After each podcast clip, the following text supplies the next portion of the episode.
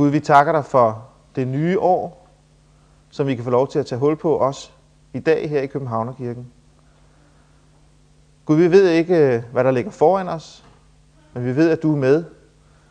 Og vi beder dig om, at du vil lede os, føre os og velsigne os, så også det her år må blive et godt år. Gud, så takker vi dig for, at vi også kan få lov til at være sammen i dag. Vi beder om, at du vil Lad os blive opbygget og opmuntret her i første halvleg. Bed om, du vil velsigne gudstjenesten for os. Amen.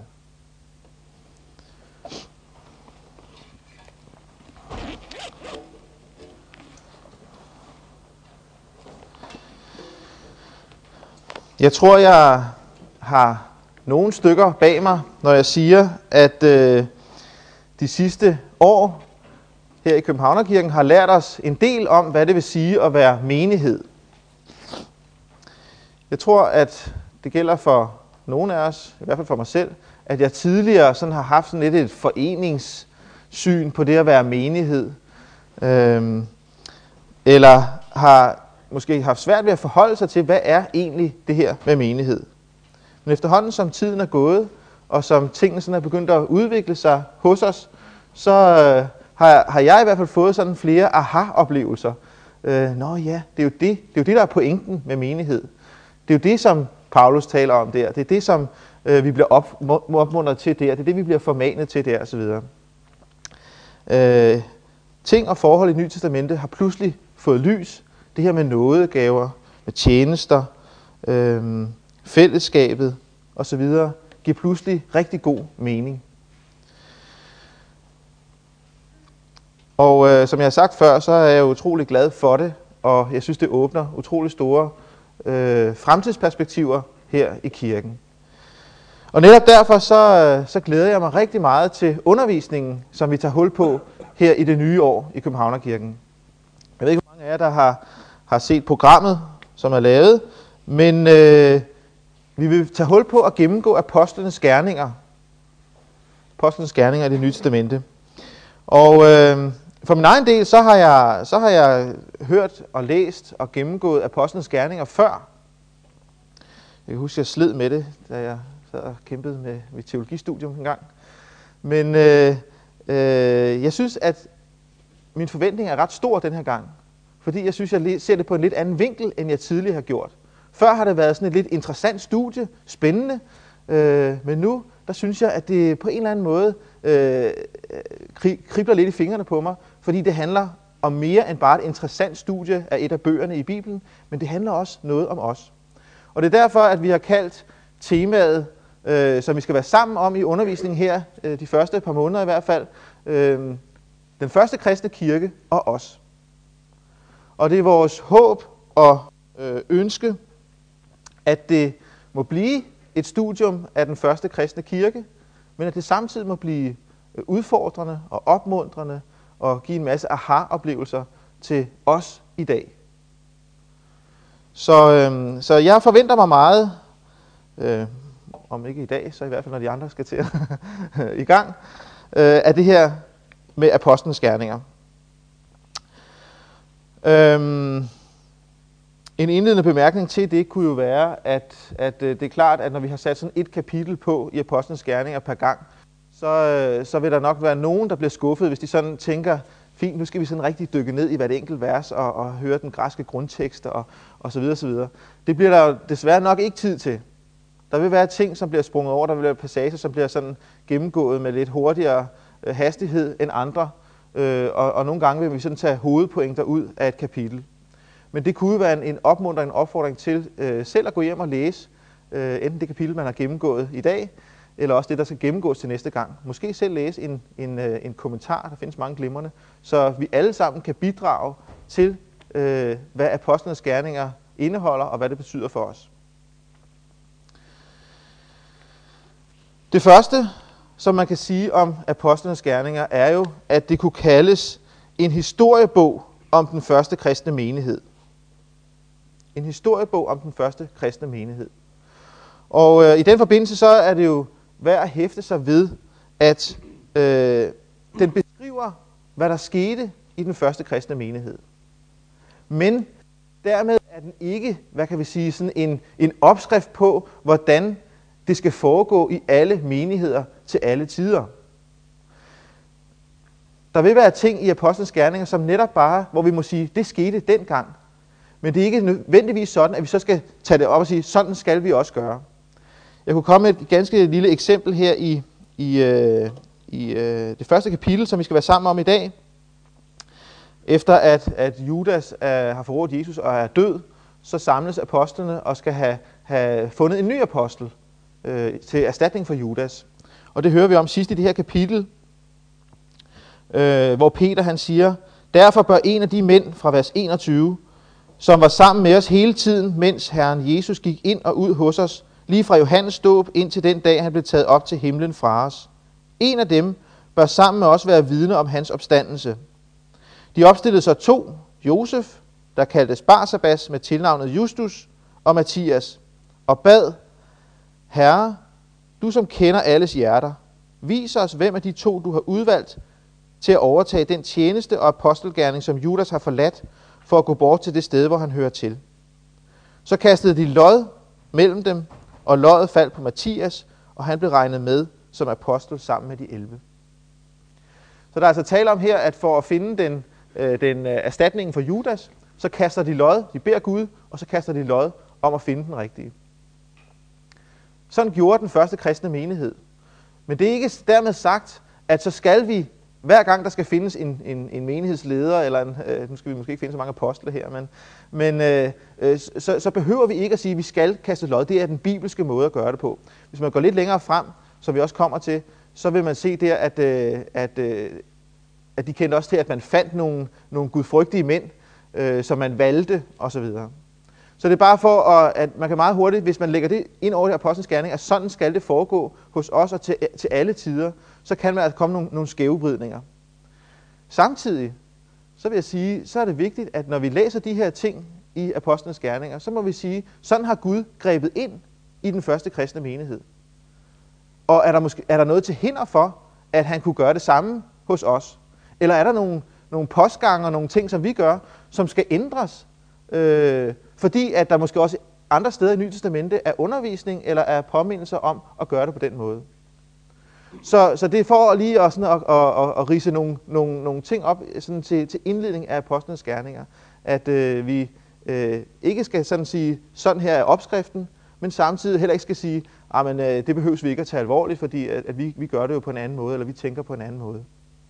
Så jeg håber meget, at, at gennemgangen af apostlenes gerninger kan blive i spænding mellem de her to, så vi sammen kan finde, kan finde vejen og lade os, lade os udfordre af, af, af det, som vi læser.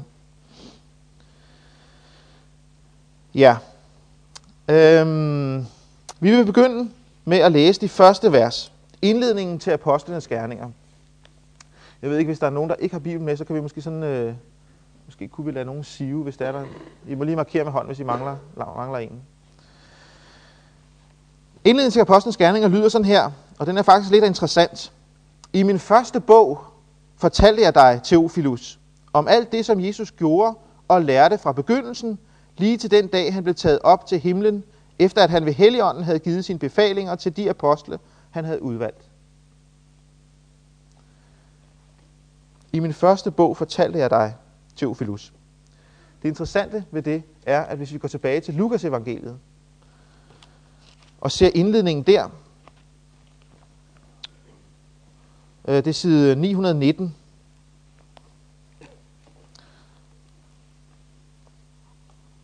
så kan vi se, at der står, øh, at der, der indleder forfatteren sådan her. Eftersom mange andre har søgt at give en fremstilling af de begivenheder, som har fundet sted i blandt os, sådan som det er blevet overleveret os af dem, der fra begyndelsen var øjenvidner og ordets tjenere, har også jeg besluttet nøje at gennemgå alt forfra og nedskrive det for dig i rækkefølge, højt æret Teofilus, for at du kan vide, hvor pålideligt det er, det er, som du er blevet undervist i. Så i den første bog, der fortalte han altså Theophilus, hvad der var nedskrevet om Jesus. Og den første bog, kan vi altså se her, er Lukas evangeliet. Og det, der gør det lidt, lidt mere interessant, og som, som øh, cementerer det her endnu bedre, det er jo, at han siger, øh, at Lukas evangeliet handler om det, Jesus han lærte og gjorde øh, fra, fra begyndelsen af, og lige til at han ved Helligånden havde givet sine befalinger til de apostle, han havde udvalgt. Hvis vi så går hen til slutningen af Lukas evangeliet, så kan vi se, at Lukas evangeliet slutter med, at Jesus øh, har det sidste ord til sine apostle og velsigner dem og forlader, øh, forlader dem far til himmels.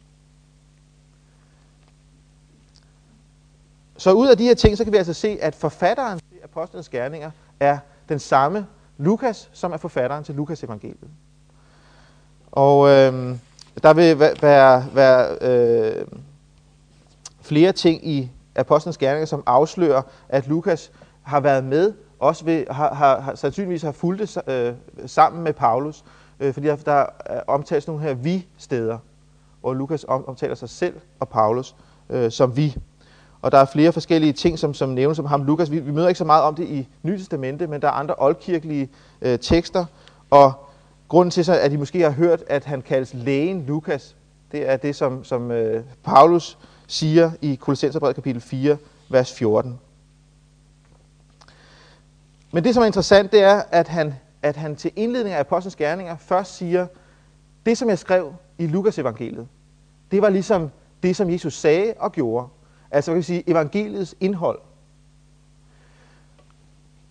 Og så kan man sige, hvad, hvad, hvad er så apostlenes gerningers sigte? Der kommer han ikke med den samme programerklæring, men hvis vi går lidt længere ned, så kan vi se, at Jesus øh, kommer med et udsagn, som faktisk kommer til at stå som overskriften for apostlenes gerninger.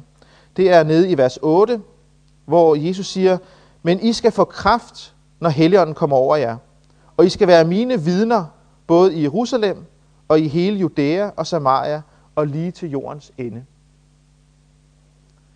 Og det, de, det, det vers, eller de ord, bliver faktisk sådan en programerklæring for apostlenes gerninger, at øh, hvor Lukas evangeliet handlede om evangeliet og dets indhold og hvad Jesus sagde og gjorde, så handler apostlenes gerninger om, hvordan disciplene får kraft, og hvordan de bliver Jesu vidner i Jerusalem og Judæa og Samaria, ja, ind til jordens ende.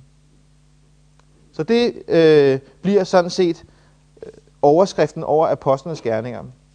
Og hvis vi skal tage sådan en hurtig øh, gennemgang, så, øh, så går det ord i opfyldelse i kapitel 2. Der har vi det her med Helligåndens udrustning, Helligåndens kraft. Det hører vi om, og skal vi høre om næste gang, øh, hvordan Helligånden kommer og udruster disciplene. I kapitel 2-7 hører vi om disciplenes øh, vidne virksomhed i Jerusalem. I kapitel 8-12, der hører vi om, hvordan det foregår øh, uden for Jerusalem i Judæa, Samaria. Og fra kapitel 13 til kapitel 28, der hører vi om evangeliets udbredelse ind til jordens ende, som altså på, på det tidspunkt, kan man sige, øh, handler om, om Rom. Øhm. Så, så det bliver altså sådan øh, inddelingen af apostlenes gerninger. Og øh, det er jo i hvert fald en af grunden til, at jeg synes, at apostlenes er så spændende. Øh, det er næsten som at sige, har man sagt A, må man også sige B. Har man sagt evangeliet, har man sagt det, Jesus sagde og gjorde, så må man også sige, at det må altså ud til andre mennesker. Det er for stort og for fantastisk til, at vi sådan kan holde det øh, i en lille lukket forening. Øh, det må ud, så det kan få lov til at virke øh, alle steder, ikke bare i Danmark, men over hele jorden. Og øh, øh, det, det synes jeg, i virkeligheden så burde det jo være en selvfølge for enhver kirke, at har man sagt A, må man også sige B. Har man sagt evangeliet, må vi også sige, vi må ud med det. Men øh, det er jo det, som vi her har sagt til os selv. Øh, det ønsker vi at fastholde, det ønsker vi at opmuntre og, og støtte hinanden i, at vi har et fantastisk evangelium, som har, sat, som har givet os frihed, som har givet os glæde, som har givet os mening og fundament i tilværelsen. Og det må ud til de mennesker, som vi er iblandt, som ikke øh, har oplevet og har fået del i det samme. Og, øh, og det er jo det, virkelig det, som øh, er utrolig spændende i, i øh, Apostlenes Gerninger, og som vi vel også har oplevet her, er utrolig spændende.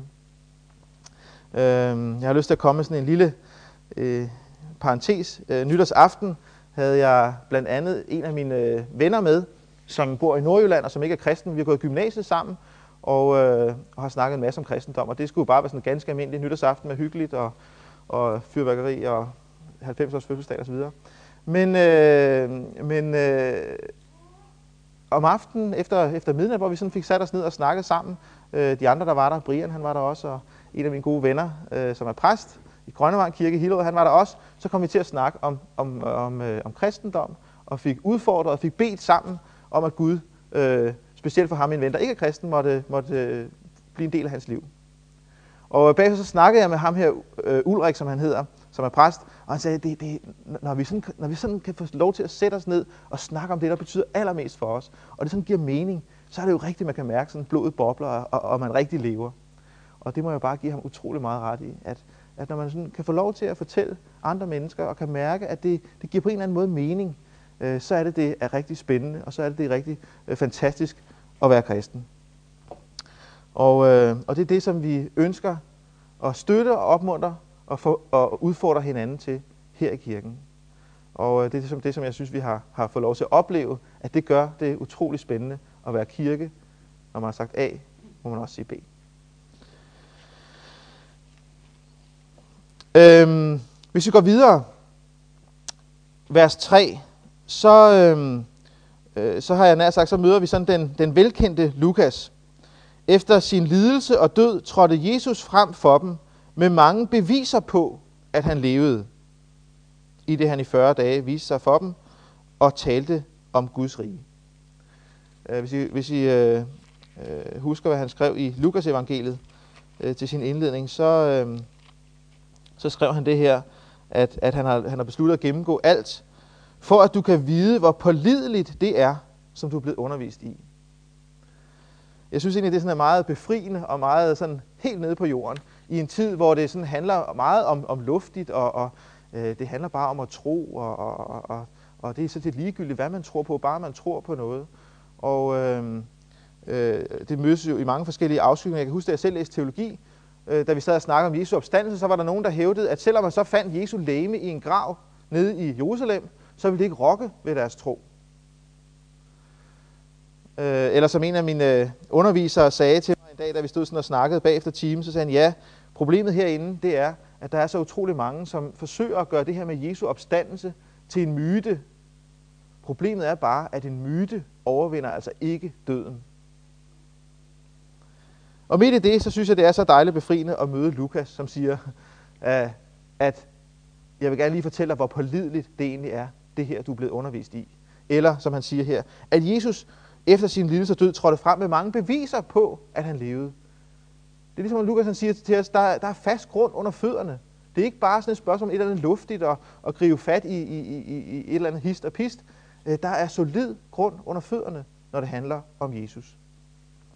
Og tankerne får, får os jo også til at gå frem til, til, til Paulus, som jo siger øh, helt det samme, at kristendom er ikke bare sådan grebet ud af den blå luft, og fordi det, det, det er nu meget dejligt eller fredfyldt osv. Han taler der om Jesu opstandelse, og så siger han øh, i 1. Korintherbrev kapitel 15, han blev set af Kefas, og dernæst af de 12. Dernæst blev han set af over 500 brødre på en gang. De fleste af dem er endnu i live, men nogen er sovet hen. Kristendom, det handler om fast grund under fødderne. Det handler om noget, som står fast. Og det er ligesom om Paulus her, han siger, altså de er i live endnu, så I kan sagtens gå hen og spørge dem, hvad det er, de har oplevet, hvorfor det er, at de tror på det her, hvorfor det er, det står fast. Det ønsker Lukas i begyndelsen af Apostlenes Gerninger også ligesom at, at slå fast, at kristendom det handler om fast grund under fødderne. Hvis vi læser videre i kapitel 1, øhm, så hører vi der om, om hvad kan vi sige, tiden efter, øh, inden Jesus han, han øh, far til himmels. Og øh, da han spiste sammen med dem, pålagde han dem om, at de ikke måtte forlade Jerusalem, men skulle vente på det, som faderen havde lovet. Om det, jeg hørte mig sige, Johannes døbte med vand, men I skal døbes med heligånden om ikke mange dage. Mens de nu var sammen, og spurgte de ham, Herre, er det nu, du vil genoprette riget for Israel? Han svarede, det er ikke jeres sag at kende time, tider eller timer, som faderen har fastsat af egen magt. Men I skal få kraft, når Helligånden kommer over jer, og I skal være mine vidner både i Jerusalem og i hele Judæa og Samaria og lige til jordens ende. De her vers er jo øh, nogle vers sådan med, med sprængstof i.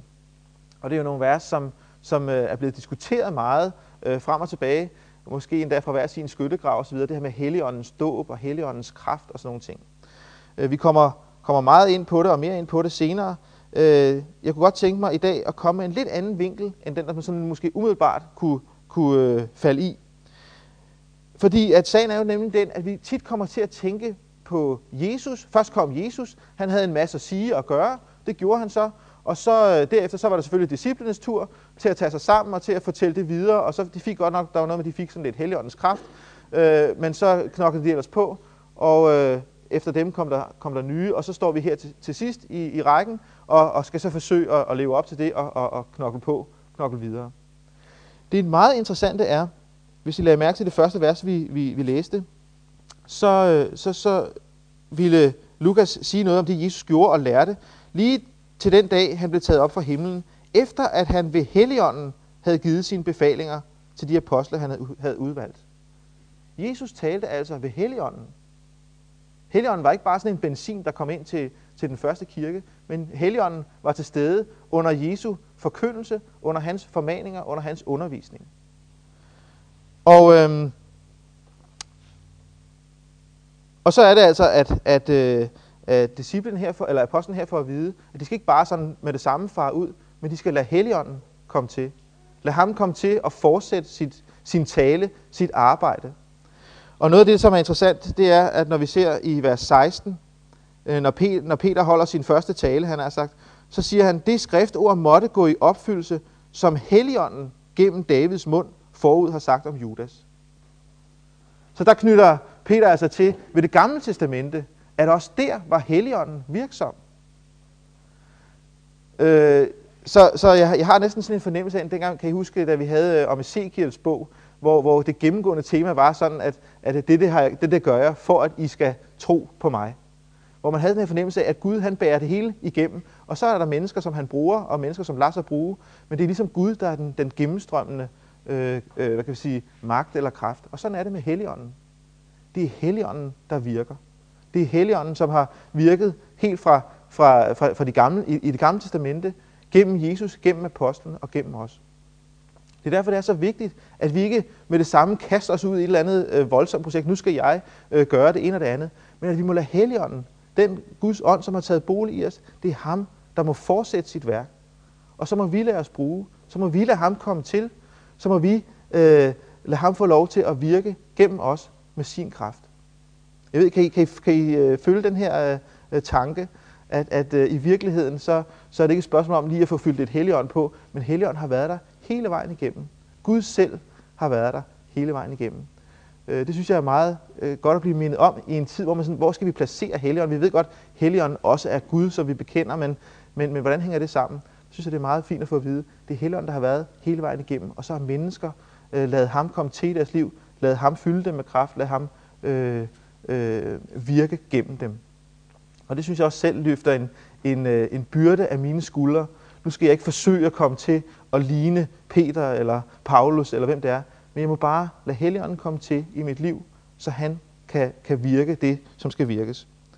Og som vi skal se i Apostlenes Gerninger, når vi lader Gud, øh, og når vi lader Gud Helligånden komme til i vores liv, så sker der ting og sager. Øh, og øh, i, i Apostlenes Gerninger, der, der, der er det jo helt vildt, hvad der sker. Og forhåbentlig så kan vi også få lov til at opleve nogle af de ting ske øh, i og omkring os. Men øh, det kommer vi til senere.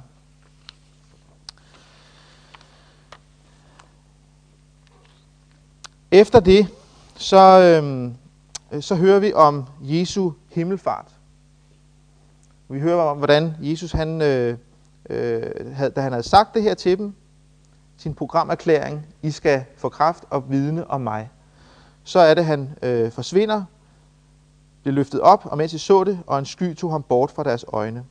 Og så er det, vi møder de her to engle, som står og spørger dem, hvorfor står I og ser op mod himlen, Galilea?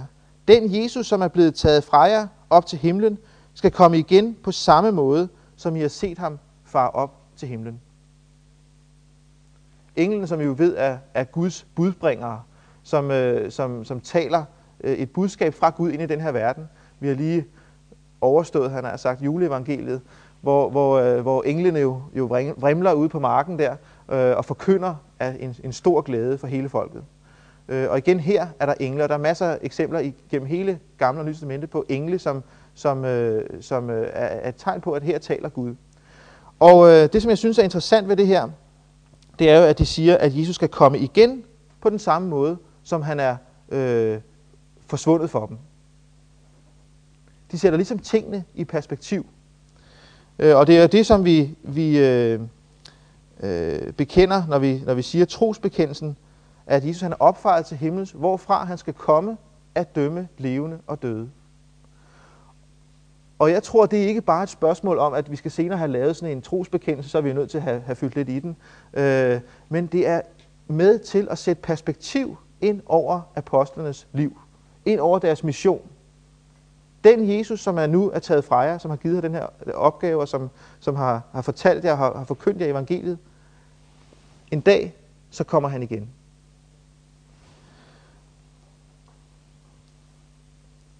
Da jeg læste det her, så kom jeg til at tænke på det, som Paulus han siger. Men vort borgerskab er i himlene. Derfra venter vi også Herren Jesus Kristus som frelser. Det står i Filipperne 3, vers 20. Øh, og jeg tror, der er en pointe i, at de minder apostlene om, at det næste afgørende punkt i tilværelsen, og det, som vi øh, har øjnene rettet mod, det er, når Jesus kommer igen. Øh, og jeg tror, det er vigtigt, at vi, øh, at vi lige en gang lader det synke ned, fordi vi har så let ved at blive fanget ind af, hvad kan vi sige, af, det, af det liv, som vi lever, af den her verden, som vi lever i, af min lille hverdag. Den har så let ved at sluge mig. Øh, den har så let ved at, at, øh, at gøre, at, at, at, at det er det, jeg fokuserer på, og, og det er sådan, øh, det, jeg, der, der, der betyder noget i mit liv. Øh, det er mine penge, det er min tid, det er min prioritering osv. Øh, hvis ikke jeg har det her øh, klart i mit hoved, så bliver mit blik meget hurtigt, meget indsnævret og meget lidt perspektivløst. Øh, eller meget lidt, øh, det hedder meget perspektivløst hedder det. Øh, jeg tror, det er meget, meget vigtigt, at vi får, øh, får det her ind i vores øh, bevidsthed. Hvad er det, jeg lever for? Og der er nogen, der, der har sagt, at, at hvis, det, hvis vi sådan øh, øh, har det meget stærkt i vores bevidsthed, så, så ender det med sådan en eller anden, øh, at, vi, at vi dårligt nok kan leve her i den her øh, verden. At vi bliver sådan verdensfjerne, og vi sidder bare og drømmer om, at en gang, så skal det, så skal det her være, være, være slut, og så, så, øh, øh, så er det sådan set ligegyldigt med livet her. Jeg må indrømme, at de mennesker, jeg har mødt, som har stærkest har haft den her forventning, der er det absolut ikke verdensfjernhed, der har præget dem. Men netop øh, nærvær og netop en fantastisk, øh, et fantastisk overskud til at prioritere rigtigt i deres tilværelse. Så jeg tror, det er utrolig vigtigt, at vi også kan starte sådan et år her med at få, få øh, perspektivet ind over vores liv. Vi øh, har et borgerskab i himlene, hvorfra vi venter Herren Jesus Kristus som frelser. Og jeg ved ikke, da jeg sådan sad og tænkte, ja, der er nogen, der, der, der griner af mig, fordi jeg altid kommer med de her udfordringer. Mm, så jeg tænker, hun kunne måske kalde det eksperimenter i dag, eller sådan noget. Men øh, jeg ved ikke, hvad I vil sige til. Og, øh, og, og øhm, til næste søndag, gå hjem og så skrive på en lille seddel det her vers fra Filipperne, kapitel 3, vers 20. Men vort borgerskab er i himlene. Derfra venter vi også Herren Jesus Kristus som frelser. Skriv det ned på sådan en lille øh, gul haløjse der. Jeg ved ikke, hvad det hedder. Øh, og så sæt den op på køleskabet, eller på øh, vækkeuret. Nej, det ser man ikke. Men øh, et eller andet sted, hvor I ikke kan undgå at se den her seddel. Og så prøv at se, hvad, hvad kommer det til at betyde øh, for mit liv den kommende uge, øh, når jeg sådan bliver mindet om, at mit borgerskab der i himlen. Uh, har, uh, kunne I være med på den, eller hvad?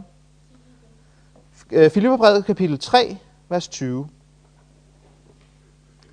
Altså havde jeg nu været Bill Heibel, så havde jeg bedt sådan dem, der, vil, dem, der er med, dem, der sådan rigtig er med, og sådan noget. de skal rejse sig op, stand on your feet og sådan noget. Ikke? men øh, men øh, altså, er, er vi enige om, at vi lige rækker hånden op, hvis vi, sådan, øh, hvis vi er med på den her? Til næste uge, der vil vi lade den her sædel øh, øh, sidde et sted, hvor vi kan se den, og hvor vi kan mindes om den. Og så ser vi, hvad det gør i vores liv. Jeg tror, det er lidt nemmere når man, for, for mig selv, fordi jeg vil bare gå hjem og så sige, nej, det, det havde jeg glemt. Eller sådan noget. Men nu har jeg lovet det over for jer, så nu er jeg nødt til det. Øh, ja, nå, tiden går. Øhm, Ja, derefter så, øh, så hører vi, nu skal jeg nok gøre det kort til sidst, så hører vi om, at, at øh, disciplene samles igen øh, fra vers 13. Da, da de var kommet ind i byen, gik de op i salen ovenpå. Man får næsten sådan følelsen af Peter Lykkeskolen, ikke? Men, men øh, hvor de plejede at opholde sig. Peter og Johannes, og så nævnes alle de, øh, øh apostlene der. Og så står der, de holdt alle i enighed fast ved bønden. Det er jo egentlig uh, altså, allerede her, nærmest som det, noget af det første bliver der sagt om den her menighed, øh, om de her apostle, at de holdt fast ved bønden. Jeg ved ikke, hvis der skulle skrives øh, apostlenes gerninger, han har sagt disciplenes gerning om os, ville det sådan være noget af det første, der blev nævnt om os, at vi holdt fast ved bønden.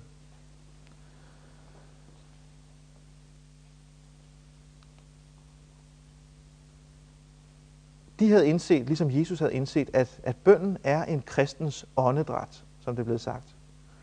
Øhm, Bill Heibel, som jeg nævnte, han har, han har skrevet en bog om bøn, øh, hvor, hvor han, som hedder Too Busy Not to Pray. For travlt til ikke at bede. Mit liv, det bliver bare ofte, at jeg har for travlt til at bede.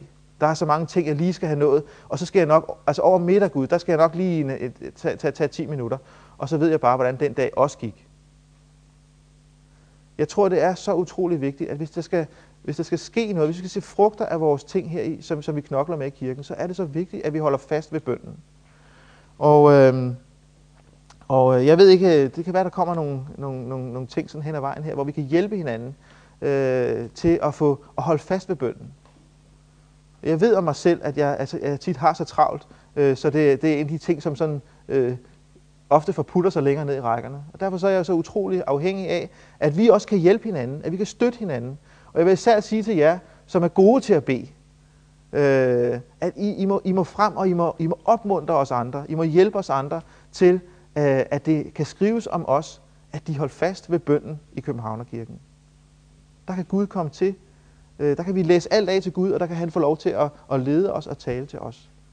Så det, det var en opfordring til, til dem af jer, som, øh, som, øh, som har en opgave her med at hjælpe og, og opmuntre os andre til at holde fast ved bønden. Øhm, ja. så kunne jeg godt gå ind i en masse tekniske ting. I det næste, der, der kommer så øh, det her spørgsmål om, om øh, øh, Judas, der skal, der skal vælges en ny for Judas. Peter står op og holder, og holder sin første tale, og han er jo som bekendt ikke til at stoppe. Han bliver ved hele apostlenes gerninger med at holde tale. Øh, han kunne have, kunne have blevet en god teolog af ham. Men, men øh, øh, jeg har måske lyst til bare lige hurtigt at nævne, fordi at det måske, og, og jeg, har, jeg sad derhjemme og tænkte, skal jeg nævne det, eller skal jeg ikke nævne det? Fordi at, at når man læser det her om Judas, øh, han købte sig en mark for de penge, han havde fået for sin ugerning, men han styrtede på hovedet ned og sprængtes, så alle hans indvolde væltede ud. Øh, det er ikke fordi, at det, skulle være ekstra spændende eller sådan noget, men, men, men, men nogle gange, så, jeg, jeg var lidt i tvivl, skal, skal vi bare sådan springe lidt hen over det? Øh, fordi der er nogen, der, når de hører det her, vil sige, hov, der stod der noget andet i Matteus evangeliet. Øh, og, og det er jo nogle af de ting, som, som øh, mange kritiske teologer meget hurtigt vil gribe fat i og sige, der kan I se fejl, modsætninger, øh, forskellige traditioner osv. osv. Og det er klart, her på to minutter kan jeg ikke sådan stå og, og, og, og løse alle, alle øh, øh, problemstillinger. Øh, man kan vælge med det samme og hoppe over i den kritiske, ja, det er nok rigtigt, der er nok fejl og modsætninger, så må vi prøve at lære at leve med det. Man kan også vælge at gå i den anden grøft og så sige, øh, jeg hørte ikke noget. øh, I virkeligheden tror jeg, at begge, at begge øh, grøfter øh, er uholdbare. Øh, selv tror jeg meget, at, at, øh, at det handler, at, at mange af de bibelske tekster handler om øh, et form for supplement af hinanden. Og lad mig komme med et kort eksempel, som overhovedet ikke handler om det her. Det kan vi sådan arbejde med, eller spørge, spørges til bagefter, eller på et andet tidspunkt. Men noget, som selv hjalp mig, da jeg læste teologi, hvor, hvor jeg hele tiden øh, blev, blev forholdt de her sådan, øh, fejl og modsætninger. Øh, det var en, der sagde, hvis jeg, skulle, øh, hvis jeg går ned i, på strøget her øh, en, en, en dag, så møder jeg Søren. God gamle Søren fra min gymnasieklasse, som jeg ikke har set i masser af år. Han har sin mor med, øh, og vi får en sludder, og, og, og, og det er bare rigtig hyggeligt at møde ham Søren der. Så kommer jeg hjem til Sonja, så siger jeg, ved du hvad Sonja, det er helt ufatteligt. I dag på strøget, jeg mødte Søren. Hvad giver du? Og han har været, så videre. Det ville være et rigtigt udsagn. Jeg mødte jo Søren. Men jeg kunne også komme hjem og sige til Sonja, ved du hvad Sonja, øh, i dag øh, der mødte jeg Søren og hans mor, og så var der også øh, en del andre, øh, der stod omkring mig, øh, øh, som, som, øh, som jeg ikke kender. Det ville jo heller ikke være forkert. Men nogen vil måske sige, altså nu må du bestemme dig, mødte du Søren, eller mødte du Søren og hans mor, øh, og alle de her omkring dig, eller hvem, hvem, hvem mødte du? Men for mig har det været et meget godt billede på, at der kan være forskellige øh, øh, hvad kan vi sige, vægtlægninger i det, der, i, i det man siger, øh, som, som, som, hvad kan vi sige, måske kan se ud som om, der er modsætninger. Mødte du Søren, eller mødte du Søren og hans mor? Men i virkeligheden, så kan de øh, begge to fint harmonere. Fordi at når jeg siger til, til Sonja, at jeg mødte Søren, så er det fordi, det er ham, der betyder noget. Det er, det er ham, der ligesom, øh, øh som jeg, jeg vil sige noget om. Mens hvis jeg sådan var mere interesseret i at opregne præcis, hvem det var, der var, øh, så, så kunne jeg nævne alle dem, dem, der var der. Og det har i hvert fald givet mig selv lidt, lidt lys øh, over øh, nogle af de her beretninger, som til synlædende var, hvor mange engle var der ved graven? Var der en, eller var der to, eller hvor mange var der? Øh, der, der synes jeg, at, at for mig giver det mening øh, at sige, at, at en evangelist øh, lægger måske vægten på at sige, der var den engel, og det var ham, der sagde til mig sådan og sådan. Mens en anden siger, at der var altså også nogle flere, de andre var bare lidt, lidt i baggrunden.